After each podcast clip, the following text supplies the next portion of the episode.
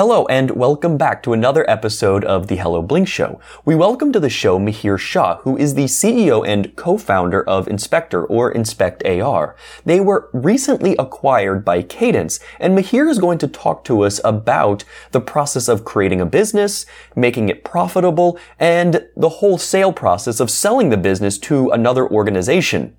Let's get started. Welcome to the Practical Podcast for technical people who want to start their own company. From founding to building your business, we're here to help. I'm Sean Hemel. And I'm Harris Kenny. This is the Hello Blink Show.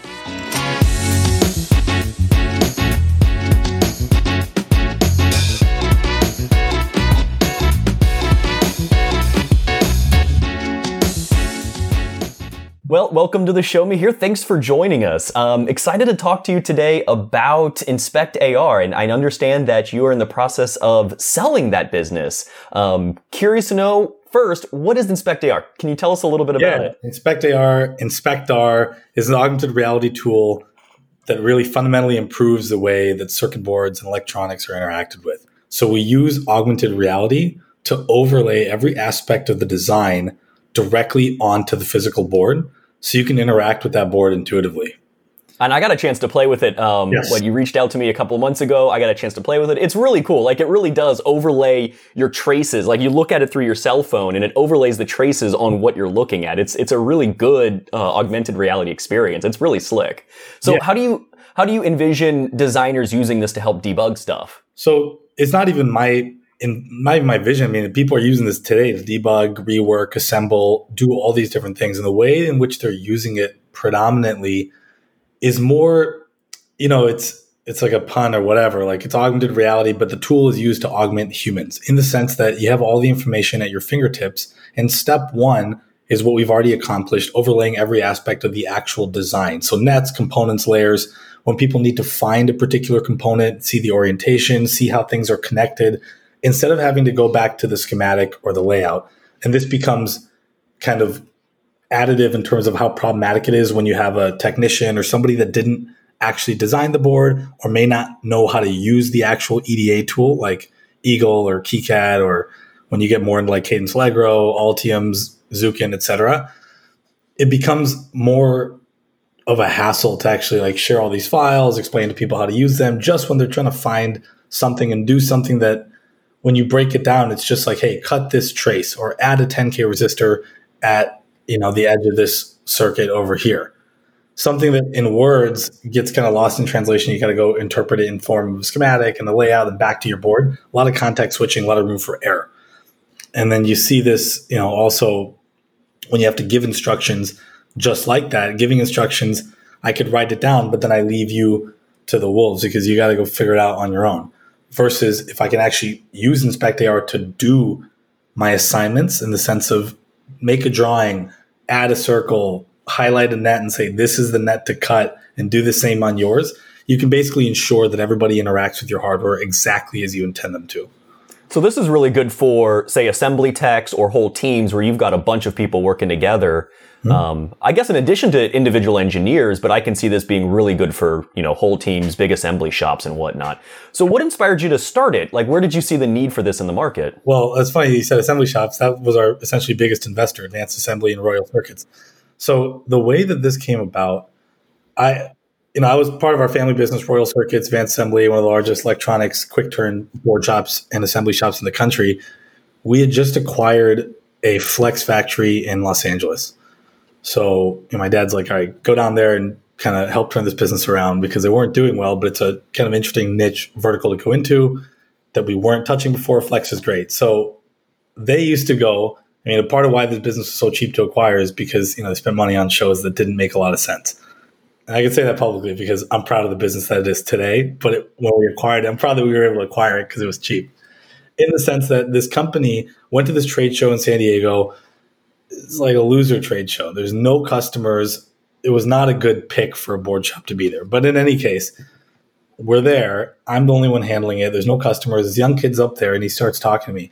No one else to talk to. And he's like, Oh, I'm from Newfoundland. I almost laughed because I'm like, It Was that in Montana? Like, where is this? I had no idea what Newfoundland, Canada was at the time. Shows me on a map. I'm like, That is insane. I'm, I feel bad that you flew all the way across like the entire continent to get to this show. this is a disappointment for me. I came from LA, came from Newfoundland, but came all the way over here. Tells me, hey, I got some friends at this university that I also never heard of, Memorial University. Now I know to be a fantastic, like sleeper institute that has some of the most brilliant startups and people coming out of it. But showed me this and they said, hey, this guy's got an idea. And we had been kind of doing this. We had invested in other startups. Uh, Milan actually invested in SnapEDA and some other ones, my dad. And so we've been in the space. Any new startup, and I could name so many, but I won't on the show, that we've talked to, either invested in, worked with, helped kind of raise funds in the space that you may have been talked to or been on the show. We've just been involved at some stage. And so when this idea came, I was like, you know, forget investment. I would be a customer. Advanced Assembly should use this in their thing. This sounds awesome. Pokemon Go had just come out two, three years ago, whatever. And like AR was like hot and everyone's using it and finally in a consumer sense. Oh, this makes a lot of sense to me. If you could just click and know what something is, that's kind of like an ideal situation. When I was in EE, I'd love to do that. So I right. said, hey, you know, I'm at the show. We'll see. Sounds like a pretty big undertaking, but they're all the way in Newfoundland. I don't know how that works. Just tell them to reach out to me and I, I'd be happy to at least have a call with them. And he did and then they did. So these four guys in Newfoundland, Daryl, Matt, Liam, Nick, they reached out to me. We had an awesome conversation. Turns out they were coming down to Y Combinator to interview. So they got in a YC interview, which is awesome because Newfoundland surprisingly has other awesome companies. There's a YC back company, Colab there, um, and there's even a unicorn, Verafin, all within like a five mile radius. It's, it's actually, oh wow, it's unbelievable in this island off the east coast. Yeah, it's like a it's like a mini Bay Area in Canada. Uh, not even the population of the city is not even three hundred thousand. It, essentially, the whole island oh. not even like half a million. It's it's very very small, but that's what makes it so amazing. Something in the water is what they say. Um, whoops! Turn off my Slack notifications. No worries, we, we can edit stuff. Yeah. Anyways, you know, we heard about the idea. They were coming down to YC. Said it sounds great. And You know, you guys are coming all the way down to YC. You don't really know anyone here. Why don't you come down to our factory, Royal Circuits in Hollister? At least meet my dad, I had other meetings or something that day. I wasn't able to make it, but they go down there. They had a fantastic day, saw what a real board shop looks like in the US, kind of how these prototypes are built, where their customers are like are starting out and then going to come to, to InspectAR. And then they liked them so much. My dad brought them over to our house that night for a Diwali party because we had our whole Diwali party that night. He's like, Yeah, you guys should come along, which is kind of insane, but it was awesome. And we essentially shook on the deal that night and said, You know what, you guys, they didn't get YC for all the right reasons because which we'll go into later like you know you're saying process selling we, we actually just got acquired by cadence and that the way we went about it the way we structured the deal i don't think it would have made sense for a traditional vc and that's why we didn't go after those funds and the way we did the investment was so unique but yeah i mean essentially that's how we kind of did it and then i came on board with the investment as ceo and co-founder because it was still so early they didn't really have a product at the time it was a bunch of videos and so I said, I believe in it. You guys are the real deal. Let's do it. Let me help kind of build the business up and just kind of operate as a CEO and just kind of come in and be a part of the be a part of the whole journey. And it was nothing short of spectacular. This team is just awesome. Like these situations can go wrong, especially when you got five partners.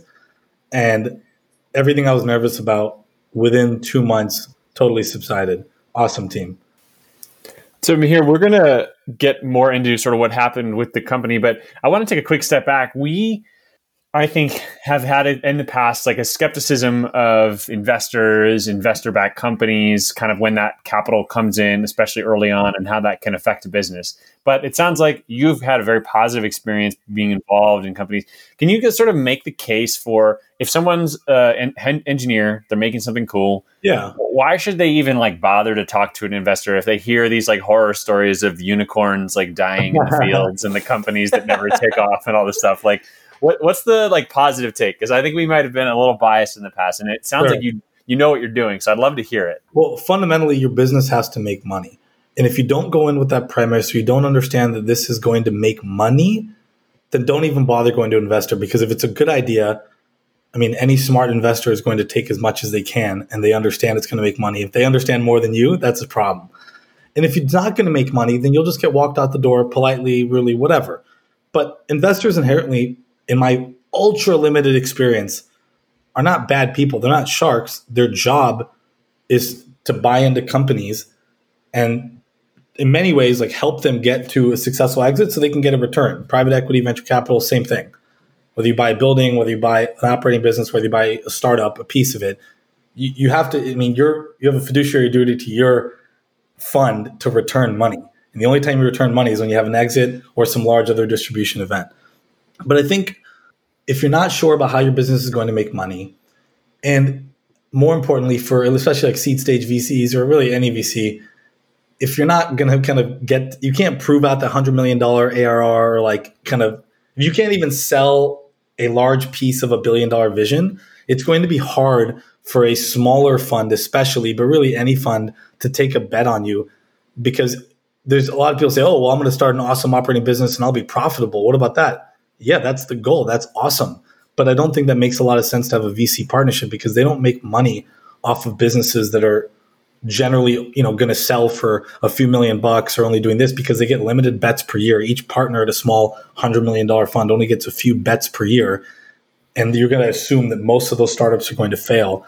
So if you have a $100 million fund you got to return money to your investors and operate your business. You have to make a significant more than pretty much 2x return right so yeah you, you, i've got one, a, com- one or two of those 10 or 20 companies has to exit at a large multiple for you to get return because you're it's a hedge against all the other ones.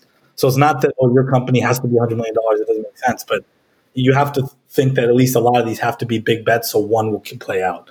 So it's not right. So when you're talking about making money for a company, are you talking about ter- first turning a profit?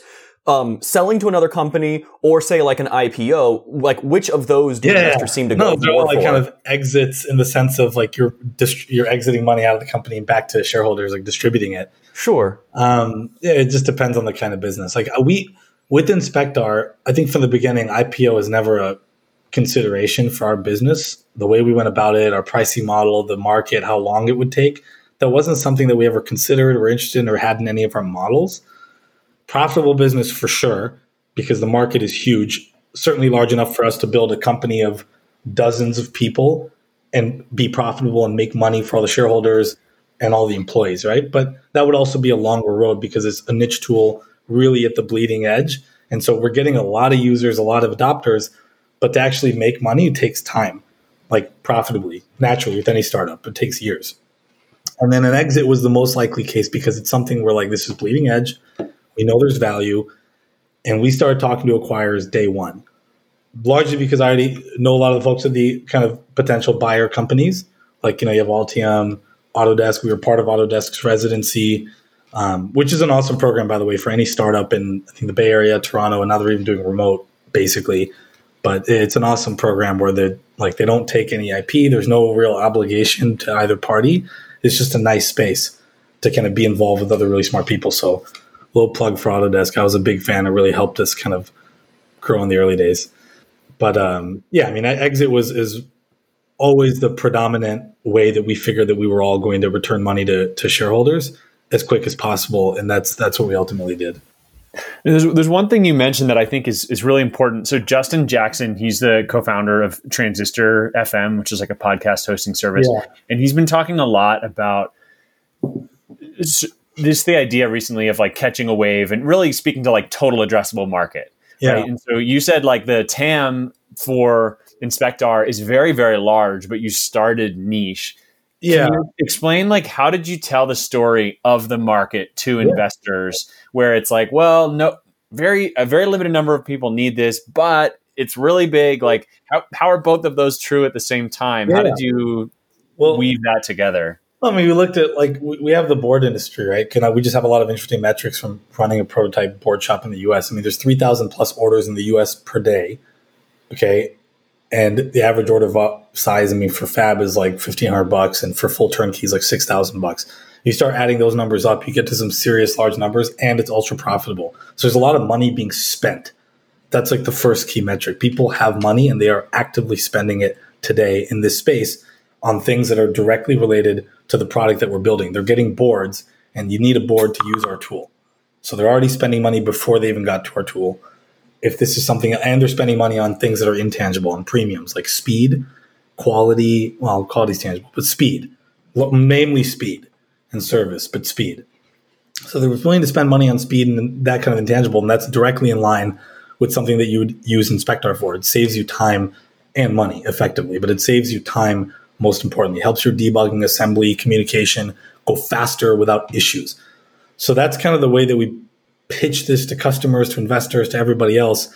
Is that right now, you know, the the way we always start out as engineers, the whole job, EEs, hardware engineers, the whole role and kind of success that's come out of it has been increasing bandwidth in the sense of if I had something the size of this phone, my my iPhone, 50 years ago, 80 years ago, whatever, the most information I can get across is how much I can physically write and how much can be read on that size of device, like piece of paper effectively. But today, that same size object can transmit, I mean, like infinitely more information in sense like videos and audio and text and pictures and all these other things at the same speed faster.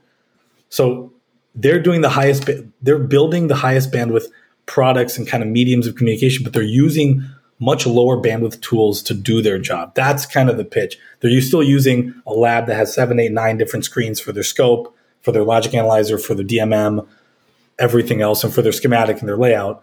But why not have everything in a single space? And that's the vision for InspectAR. It starts today with just overlaying the design, but ultimately we want to really have it be the lens through which all interactions with electronics is done. And that sounds really lofty, but we're already making pretty good headway on that role in terms of we want to integrate leaders in the actual oscilloscope space and the, just the general test and measurement space and bring all those measurements, simulations, and things like that into one lens. So it becomes a real kind of lab platform in that regard. Yeah, yeah. I mean, back five years ago or so, when I was, you know, working with um, an actual team, and I had uh, assembly techs, they would have you're right they'd have like the scope and whatever and they, but they would have the schematic and the layout printed out on paper in front of them. Oh, yeah. so when they were doing test probes they were like marking stuff. I would do um, that and yeah, yeah. yeah so it's like bringing some of that up to the 21st century. Exactly just starting off with that. But like you know even the lab stuff like if i look up like circuit board or like you know just look at the location when i worked at tesla and stuff like that even at tesla i would literally take my phone and take a picture of the scope screen and then send that in like an email because yep. you lose all the metadata because you can't click on I can't interact they can't see everything going to ask you wait what's the actual time scale? What's the voltage scale? So it, this brings all the information in one place with all the context and that's what we're working on building out at the next stage now that we have far more resources and longevity in the business. First let's just talk about our sponsor real quick cyber city circuits. Sean who are they CyberCity Circuits, they're a contract manufacturing and electronics distribution store out of Augusta, Georgia. It's run by David and Chris, and we've actually had them on the show. Go check out episode 20, where we talk to them about running contract manufacturing and what that looks like. And they do a lot more than just contract manufacturing. They also are helping creators with the actual fulfillment of the boards that they help make, or maybe boards that are made elsewhere. So I've worked with smaller companies before and just myself helping grow small businesses you get to a point where you get sick of shipping things out of your house or out of the UPS store or the post office sort of down the street from you. The volumes start going up, or maybe you just have like a large order that you're needing to fulfill. So they're creating this space. If, you know, if, if people haven't heard of before, they're called third party logistics providers or 3PL. And they're providing really like a high touch, specialized service for people that are doing electronics work. And so if you're sick of printing out bunches of shipping labels, or you know you're running out of room in your office where you're keeping all of your extra product they might be an interesting solution for your business. And you can learn more about them in general by visiting cybercitycircuits.com if you reach out to them and let them know that you heard about them through the show you can get save up to 25% off assembly cost of manufacturing or you can just buy something through their web store use the discount code hello blink show and you can save 10% off your order. You can see open hardware products they've got in the store, different Arduino and Raspberry Pi things. Uh, they've got a nice little growing shop as well. So check it out. Let us know what you think, and let's get back to the conversation. Talk us through the process. So you knew from day one that your your most likely exit was going to be an acquisition. Right how does that change how you structure and build and grow the business um, knowing that that's your end in mind versus somebody who says like oh i want to sit around and make a profit and be privately owned or even if they're going for ipo yeah i mean again we wanted to be the goal we wanted to exit but we always assume that's not going to happen because it's so unlikely to even get to that stage especially mm. and then covid hit and we're like okay this isn't not going to happen. I mean, we're doing this whole deal over Zoom. They just started coming back and like getting interest. How does this work? And disclaimer, just for any cadence people listening, I'm not going to go into all the details of the terms or anything like that. Uh, if, if, if you think something pre. if you think something gets said that you don't want to, let me know. No, no, no, we'll, we'll slice it out. Yeah, I'm, I'm, there's nothing. Everything here is public information in terms of like what we've already written and put out there. But um, yeah, I think the big thing is talking to acquirers. Like, don't. I think a lot of people like you know Paul Graham has a famous article or whatever is like don't talk to corp dev, and I agree with him in many ways that corp dev is basically like the M and A mergers and acquisitions team within a large corporation. So their whole job is to go out and find companies to partner with, acquire, merge with, whatever. Like that's their job, and then to close deals. So they have a large team help with that, you know, with actual searching, with closing, with uh, transitioning, things like that, integration. So really awesome team of like generally ex investment bankers and like really smart people. And Paul Graham's thing is like, you know, if you talk to corp dev early on, you run the risk of probably the most likely is you just waste your time. And then, you know, you, you get your idea stolen. You can waste your time in the sense of like, okay, you'll start down this partnership because, you know, that guy's not doing much. He's just kind of, at that stage, he's saying like, okay, let's do this syncs you with some other people. You waste time thinking that there might be something out there, but you're not focused on the business. So fundamentally, we're like, okay, assume an exit's not going to happen, even though that's what we're driving towards. We think that's the way that our shareholders and ourselves are going to make money in the next two to three years. But let's operate the business like as best we can without, you know, operating under the assumption that we're not going to exit. So the way that we kind of structured it was unique in that we stayed ultra lean, largely because we were in Newfoundland and you find incredible employees, incredible software engineers, marketing people, everybody for, I mean, 40% of a Bay Area salary. And you don't have the additional drama of having to give out arbitrary equity where it's not necessary. Right. So I think in the Bay Area, I mean, it's kind of like a required perk or whatever, because if you don't, if you're not bought in, any employee has an awesome opportunity or plethora of opportunities outside whether it's Facebook, Twitter, Amazon, Google, whatever, right? I mean, they could just leave and they could leave at any point. But Newfoundland was an awesome kind of strategic advantage for us because you have there's not a ton of other competition nearby. People love being local. I mean, our office is on the water overlooking the Atlantic Ocean. We're paying 2000 bucks USD for like up to 15 plus people. That's unreal. I mean, that's how much a hot desk at WeWork costs for one person.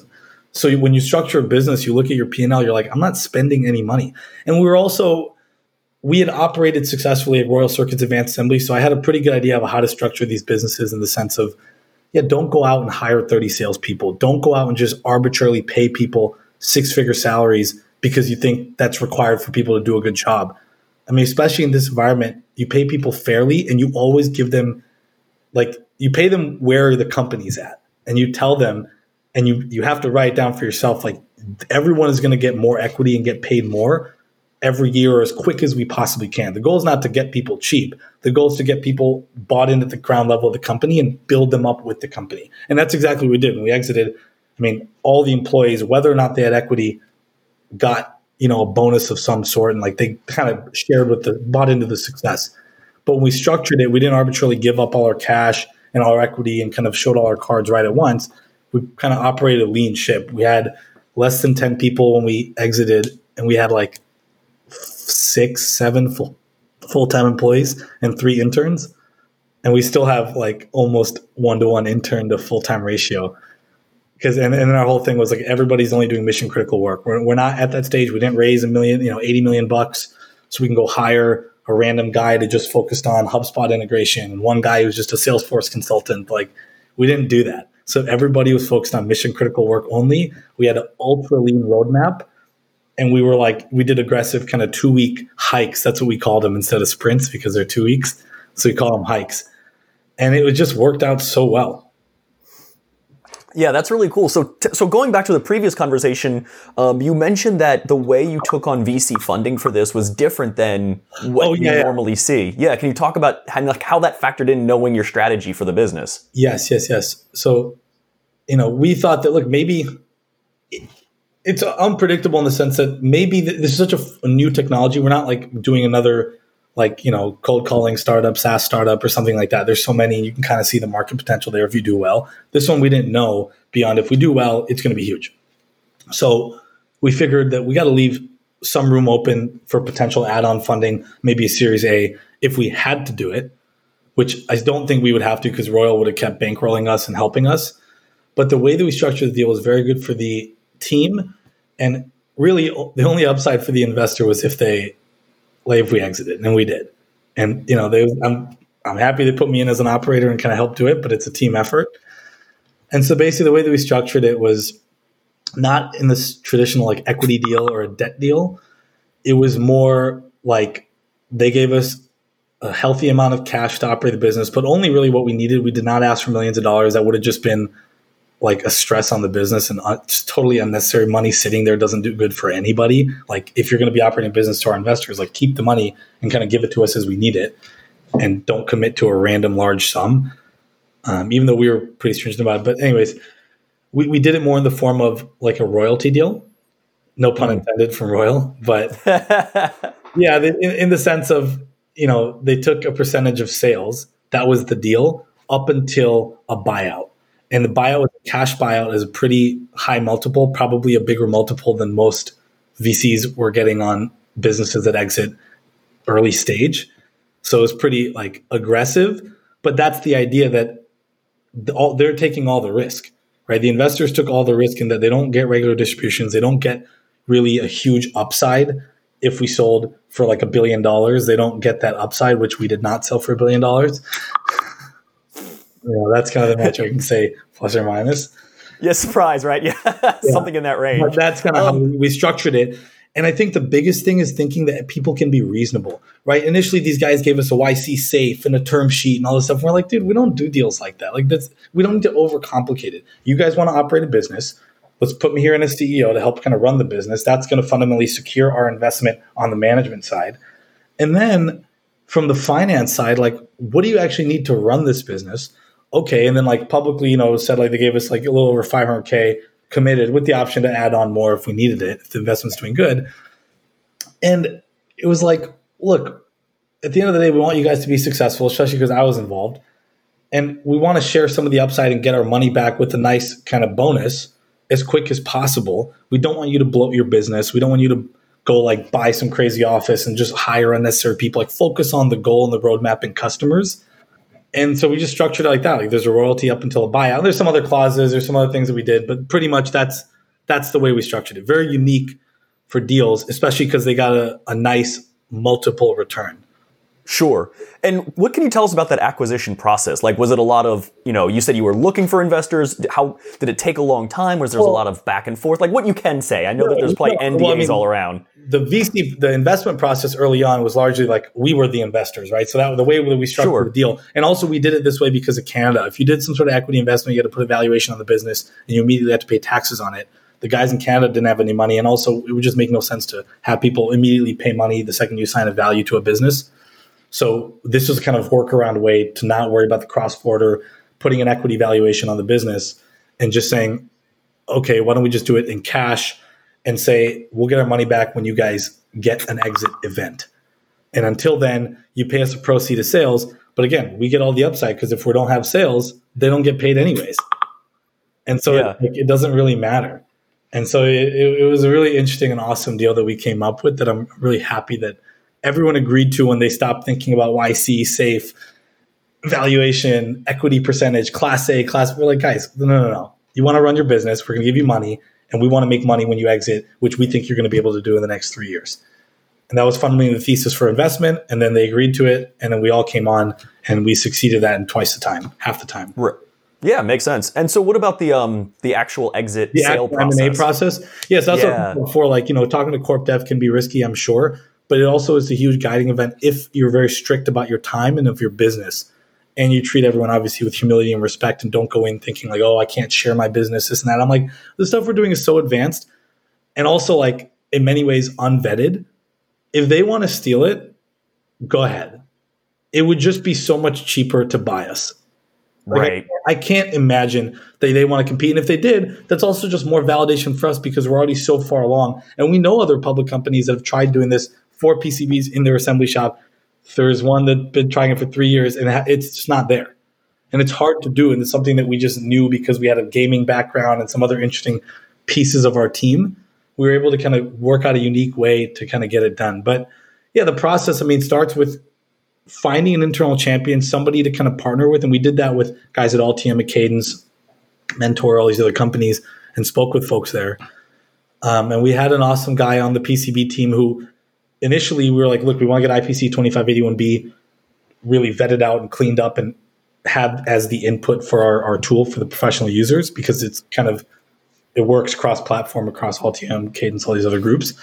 So we found within Cadence an awesome champion who believed in our mission, who believed in us, and was really, really awesome and and helpful in in, in speaking with us early, early on. And I think early on is when even I said like, "Hey, we can't get distracted. It's great to to know you, and a partnership and a sales thing that doesn't make sense because you're a larger company. It's just going to go slower, and we're operating at the speed of light." I can't get into this. I got to prove out the product first. There's such an easier way to do this, like going to market as quick as possible, getting in front of customers, talking to people, going to conferences, like doing that day one. Thank God we did because COVID hit and that all just like went to crap.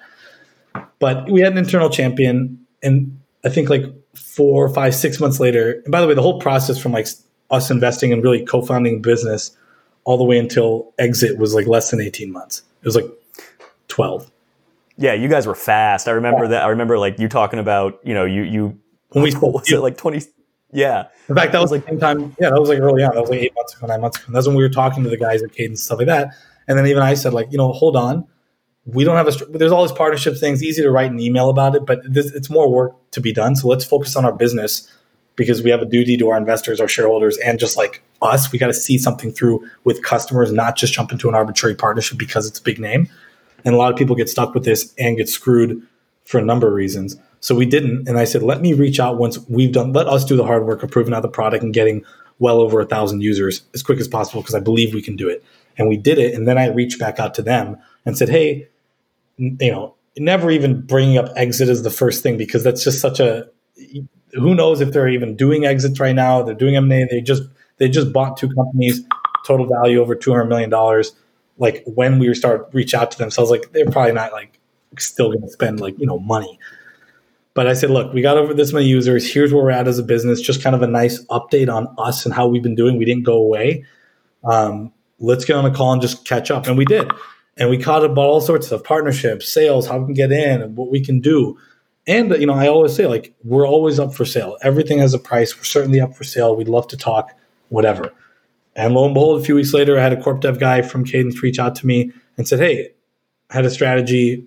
We're interested in learning more about your space, super open ended. And we went in with just kind of open arms, say, yeah, let's have a talk, had two calls. Then they give you a, and this is common across all kind of corporate M&A. So it's not like I'm giving any like thing secret. Most people like it's a long, it's like a, it's like courting. I mean, literally it's a courtship they get to know you, they feel the people out, and this is all done via Zoom, so it's a little harder to present yourself, but you got to be really animated because it just a lot can get lost in translation, certainly attitudes and, and kind of energy. But you know, they, will give you like a pre-diligence checklist and things like that. Go ahead, Harris. Oh no, go ahead, please. Yeah, you know, you generally get a pre-diligence question checklist, which is very similar to what investors will give you. It's just like, okay, like you guys, the idea seems great, seems like you're doing well, but now pretty much give us your pitch deck and and why you think it makes sense. All the standard things about, you know, you give as little or as much as you want. There's no term sheet at this stage. Nothing's been signed. It's all been, we're interested. So you decide how much you want to reveal and also how much you want to, how much time you want to take on this and how much you want your team and who on your team needs to be distracted in this process. Because if you start undertaking it, it is a huge undertaking. It is not like you can do it casually. I mean, this is like your job. Once you get in, once like you're on the road, you can't slow down. It's all about momentum, keeping people interested, and doing like the best show you can possibly do. Because you know, there's always two types of companies: companies I think that are sold and companies that are bought. And you know, we are so early. This is not a failing company that was, you know, sold like in a fire sale by any means. It was like an exciting company. They hopped up first, and we had other kind of people in the mix, and, and we went this route. So it was also an interesting process with other groups. But this was not an Instagram Zuck situation where he's just like everyone's doing it and he shows up on the weekend, gives you a billion dollar check, and it's like, I own it. This was not a Zuck Instagram situation, Oculus situation at all. This was a company that we actively, once we started down the process and saw interest from a few different groups, we're actively selling and went down that process and really put a large amount of effort in. Not to say others don't, but we were on on the offense for for a lot of it until we got the term sheet. Then really, it's kind of the other way. And so, so you have an engineering background. My impression is that you were doing a lot of these things for the first time. Is that is that true? Uh, yeah, yeah, totally. So I, I study electrical engineering, have a master's in EE. I worked at Tesla, Taser, and then I'd always want to do. I was, always, I was always wanted to kind of start a business. My dad is a successful entrepreneur, runs board shops. We have several now, three different shops and kind of equity investors and a few others, and we've done angel investing in a few startups like ones that may have been on the show or things like that. So we're kind of have our hands in every part of the industry. And I'd seen it been done. It just inspired me. So when I was at Taser, halfway through being an engineer, I remember like it was part of their LDP leadership development program. The president, Taser, it's public company, Axon now, um, reached out to me and said, Hey, like, you want to be my chief staff? So I said, yes. And that was an amazing experience because I got to like sit in the boardroom of a public company go to these meetings. I mean, I'd fly to Boston, go to investor roadshows with him. Things I had no finance background, but then you start to realize like it's all attainable. Finance is not necessarily hard. I don't. I could not do a hardcore private equity model. I would fail a test for like working at KKR or something. But like when you break it down to fundamentals, and if you're able to do that and kind of get past the noise and not get too deep into the numbers, it's all sharing a story.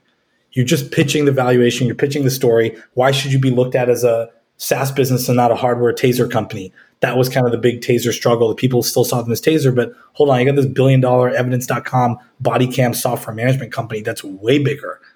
Why aren't you evaluating us this way to all the investment bankers and then sharing that story, doing that? We're just fundamentally worth a lot more. And the same thing with our business, like it's not just a lab tool. You have to look at it as a platform. That's what makes it defensible. When you start adding in all the partners, the sponsored projects, all the different parts of the lab, that's the value. And so yeah, I didn't have a background in it. I'd seen my dad operate businesses. The chief of staff role was awesome because I got to see how these guys operate a business. And at the end of the day, it was fueled by all the same, same things that I had an intuition on and always felt kind of insecure about. But it really comes down to like passion in the business and a fundamental understanding of your business and every aspect of it the employees, the teams, the roles, how you're spending cash. And that's what I kind of learned there too. What makes an effective operator is capital allocation like do you know how to spend money wisely and where your money is going and where it's sitting and how it's returning for the business shareholders and your growth and also the ability to hire effectively and make those key decisions and just execute and those things i learned i got a pretty good sense of what it takes at that level at the public company guys that were growing at crazy rate and just the stock had tripled since i was there like what that looks like okay that's not where i'm at though and then I'd seen my dad operate, and then I was like, you know, I got to start something. So I said, oh, okay, I don't have, yeah, I'm technical, but I'm not. I don't have time to like go make a full other product. I don't have any other ideas. Let me start a shoe company. I had like this BS kind of Indian shoe company. I wore these shoes I got in India. I was like, I really like these. So I called up the distributor in India. I emailed them and said, hey guys, I'd love to kind of build my own brand and do it because everyone I know likes these shoes. And I just want to try selling them in the US and try doing this for myself while I was working at Taser. And by the way, Taser, I love that a company that's public and that large. I mean, still talk to the president, Luke Larson, and he's still like, dude, go off and do it. I love that. Go, go make it happen. Try it. And so I go try it. And I had my roommate from grad school be my partner. And all the things you, you don't want to do in business, I did. And that's why we ultimately failed. But it was such a good learning experience in that, like, yeah, there's so many good ideas, but you got to pick the right one. Retail businesses, in my opinion, for me, do not make any sense where it's like transaction based retail type you're selling a physical product, you have inventory. And I guess like the same could apply to hardware, but without like an IoT connection or whatever, just plain hardware is just a shoe, it's hardware effectively. Difficult business to run. I don't recommend it, and it's hard to scale. Your your costs kind of grow with your revenue at a at a pretty linear rate. So it's not kind of the way to grow. Certainly, when you don't have a lot of funding and you're trying to operate with a small team, effectively two people, it is a lot to manage. And it was something that I quickly learned it wasn't for me because I quickly fell out of love with it because I was more in love with the idea of being an entrepreneur than running a successful business. And that showed very clearly when it started to get hard. And I was like, you know, going to Taser all day, working these 12 hour days and coming home and like slinging shoes. And I was like, I don't want to be doing this. So I said, okay, let me try another business that maybe has more recurring revenue that I could still do locally and operate. And I wanted to be an operator hands on. I didn't want to do a business that I write some code and have it run. I wanted to feel what it's like to be a real operator with employees just because it's hard.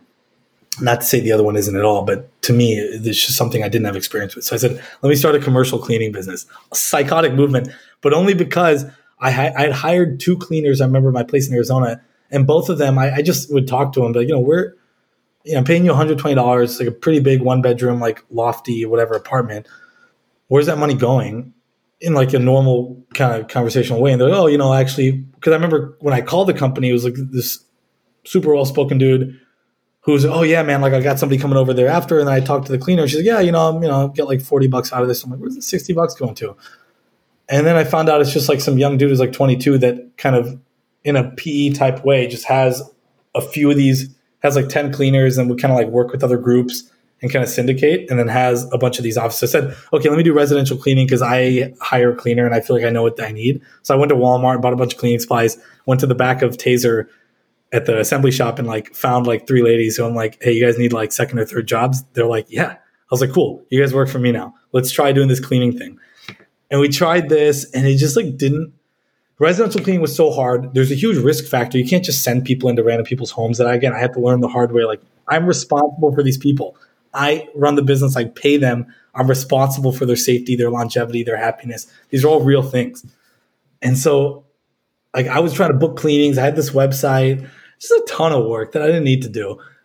And I quickly learned that I got a call one night from this lady that owned a salon, and she's like, "Hey, I saw you on Yelp. Uh, I, everyone else is booked up. Do you have any availability?" I was like, "Yeah." She's like, "Okay, my place is this big." I was like, "All right, three hundred bucks." She's like, "Yeah, that sounds great." I was like, "Whoa, I just booked."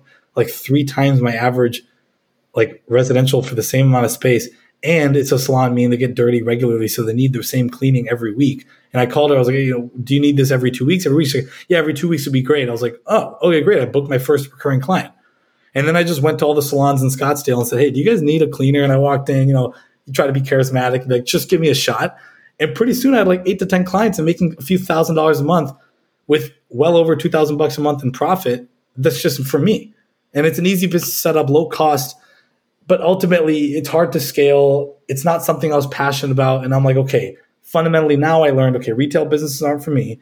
Service businesses certainly are.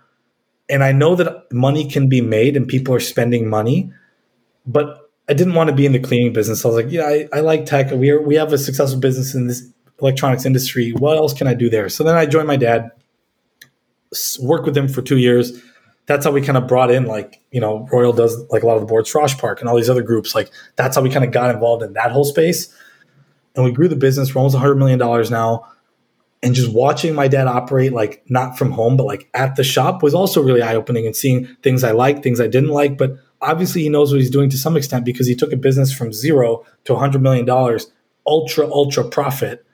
So he's doing something right. And a lot of those lessons in management by walking around listening, shutting up, being calm when people are angry is like a literal superpower. Just like being calm and looking at the bigger picture and being a champion of the business, not letting your ego or your personal ambition get in the way of the business's success, and seeing all those little goals that I don't think you would get unless you're sitting at the table.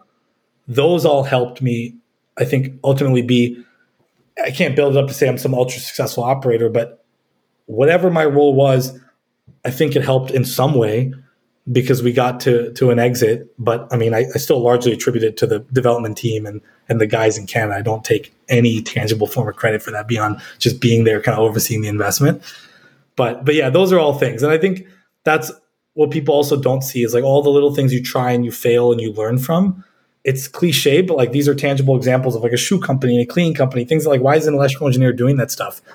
but you learn from it. And you learn what you don't like. You learn where you fail. You learn that shit's hard. Business is not easy and it's ruthless, and people don't want to give you their money. This is hard earned money. People aren't going to give you money for anything just because you have a great idea. The build and they will come is a total fallacy. It doesn't work. I don't know anyone that's really made it work. And so, like, you got to be have a lot of conviction about your business, and it's grueling. It takes years, and that's all the training grounds to make it happen of things that you just got to go for. You can't sit and think, ah, that sounds like a good idea on paper. Let me do the model. Yeah, if I did this, I'd make a few million bucks. Like, go try it. It is really hard. Cleaning businesses in theory can make millions. My business did not.